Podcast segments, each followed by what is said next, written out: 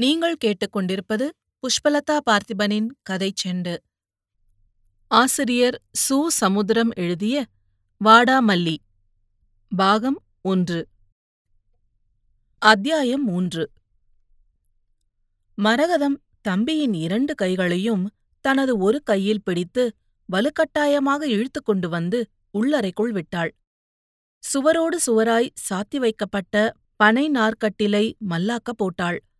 சுயம்புவின் இரு தோள்களையும் இரு கைகளால் அழுத்தி அவனை கட்டிலில் உட்கார வைத்தாள். அவனோ பிரம்மை பிடித்தவன் போல் கண்கள் திறந்திருந்தும் பார்வைப்படாது காதுகள் உயிர்த்திருந்தும் ஒலிகள் பதியாது பித்துப் பிடித்தவனாய் கிடந்தான். மரகதம் அவன் முன்னால் நின்று கீழே குனிந்து அவனை உலுக்கினாள். தம்பி தம்பி உனக்கு என்னடா ஆச்சு?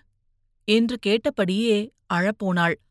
பிறகு அழுவது அவனை மேலும் பலவீனப்படுத்தும் என்று நினைத்தவள் போல் நிமிர்ந்து வேறு பக்கமாய் முகம் திரும்பி கண்களைத் துடைத்துவிட்டு அவன் கழுத்தை கைகளால் கோர்த்து கொண்டே ஏய் தம்பி ஏய் தம்பி! என்று அதட்டினாள். உடனே அவன் அக்காவின் தோள்களில் இரண்டு கைகளையும் தொங்கவிட்டு கழுத்தில் முகம் போட்டு மாங்கு மாங் என்று அழுதான். அக்கா அக்கா! உருப்பிடாம போயிட்டேனே அக்கா! மரகதம் அவன் முகத்தை தூக்கி நிமிர்த்தினாள். கண்களை முந்தானையால் துடைத்து விட்டாள். பிறகு தழுதழுத்த குரலில் கேட்டாள். என்னடா இப்படி திடுதிப்புன்னு வந்து நிக்க? என் கண்ணே உனக்கு திருஷ்டிப்பட்டிருக்கும் போலுக்குடா. பேசுடா தம்பி. ஏக்கா இனி நான் காலேஜுக்கு போக மாட்டேங்க்கா. ஐயோ எந்த பேச்சு பேசினாலும் அந்த பேச்சு பேசாத. சுயம்பு அக்காவை தள்ளி போட்டுவிட்டு துள்ளி எழுந்தான். சுவர் மூலையில் தலையை சாய்த்தபடியே கத்தினான். நான் போக மாட்டேன். போகவே மாட்டேன். மரகதம் தம்பியின் பக்கம் அடிமேல் அடி போட்டு நடந்தாள். அவனை மறுபுறமாய் திருப்பி தன் தோளில் சாய்த்துக் கொண்டு கட்டிலுக்கு வந்தாள். அவன் முதுகை தடவிவிட்டாள். தோளை தட்டிக் கொடுத்தாள். முகத்தை துடைத்து விட்டாள். தலையை கோதிவிட்டாள். பிறகு கழுத்தை நீவி விட்டபடியே உபதேசித்தாள். நல்லா யோசிச்சு பார் தம்பி. நம்ம குடும்பத்திலேயே பெரிய படிப்புக்கு போற முதல் ஆளு நீதான். அதுவும் கார வீட்டுக்கார மகன் கருப்புசாமிக்கு அவங்க வீட்ல எவ்வளவோ முயற்சி செய்தும் ஒரு லட்சம் ரூபா கையில வச்சுக்கிட்டு அலைஞ்சும் கூட அவனுக்கு இன்ஜினியரிங்ல இடம் கிடைக்கல. ஆனா உனக்கு தானா கிடைச்சிருக்கு. இதனாலேயே நம்ம ஊர்ல உன்னால நம்ம குடும்பத்துக்கு மதிப்பு. அந்த மதிப்பு குலைச்சிடாதடா. ஊர் உலகத்துல தம்பி படிச்சா அண்ணன் பொறுமுவான் ஆனா நம்ம அண்ணன் அப்படிப்பட்டவனா? அப்பாவும் அம்மாவும் அவங்க பேச்ச பேசாதக்கா. இப்படி என்ன பெத்து போட்ட அவங்கள என்ன செய்தாலும் தகும். உனக்கு தெரியாதுடா. அப்பா மனசு ஒருவேளை கல்லா இருந்தாலும் அந்த கல்லுக்குள்ள தேரையா இருக்கிறது நீதான்டா. நீ காலேஜுக்கு போகும்போதெல்லாம் உன்னை எப்படி வாஞ்சையோட பாப்பார் தெரியுமா? ஊர்க்காரங்க உன்னை பத்தி பெருமையா பேசும்போது அவன் கிடைக்கான்னு ஒப்புக்கு சொல்லிக்கிட்டே எப்படி சிரிப்பார் தெரியுமா? அதனால அக்கா என்ன சொல்ல வந்தேன்னா சுயம்பு திடீரென்று அக்காவிடமிருந்து விடுபட்டு கட்டிலிலிருந்து அப்படியே விழுந்தான். தரையில் அங்கும் இங்குமாய் புரண்டான். மோவாயை தூக்கி தூக்கி தரையில் இடித்தான். ஐயோ! ஐயோ! என்று கை கால்களை சுருக்கினான் நீட்டினான் மடக்கினான். மரகதம் இப்போது தானே பிரம்மை தட்டி நின்றாள். தம்பியின் படிப்பு நின்று போய்விடும் என்று நினைக்கக் கூட அவளால் முடியவில்லை. எப்படியோ சுதாரித்துக் கொண்டு அவன் அருகே மண்டியிட்டு உட்கார்ந்தபடியே தம்பி தம்பி என்றபோது வெள்ளையம்மா உள்ளே வந்தாள். ஐயோ இங்க வந்து பாருங்களே என்று சத்தம் போடப் போன அம்மாவின் வாயை மரகதம் கைகளால் பொத்தினாள். அப்போதும் அவள் பேசினாள். இதனால் தாய்க்காரியிடமிருந்து விதவிதமான வினோதமான சத்தம் ஏற்பட்டது. எப்படியோ மகளிடமிருந்து விடுபட்டும் விடுவித்துக் கொண்டும் மகள் மெல்ல பேசு என்று சைகை செய்த கையை தட்டிவிட்டபடியே அதற்கு எதிர்மாறான குரலில் பேசி தீர்த்தாள். ஒப்பம் புத்திதானே உனக்கும் இருக்கும்? எதுக்காக மெல்ல பேசணும்னு? இது ஊர் முழுக்க தெரிய வேண்டிய விஷயம். எல்லாம் அந்த ஏரவாளி பையன் மக சீதாலட்சுமியோட வேலை. இவங்கிட்டையும் நான் படிச்சு படிச்சு சொன்னேன்.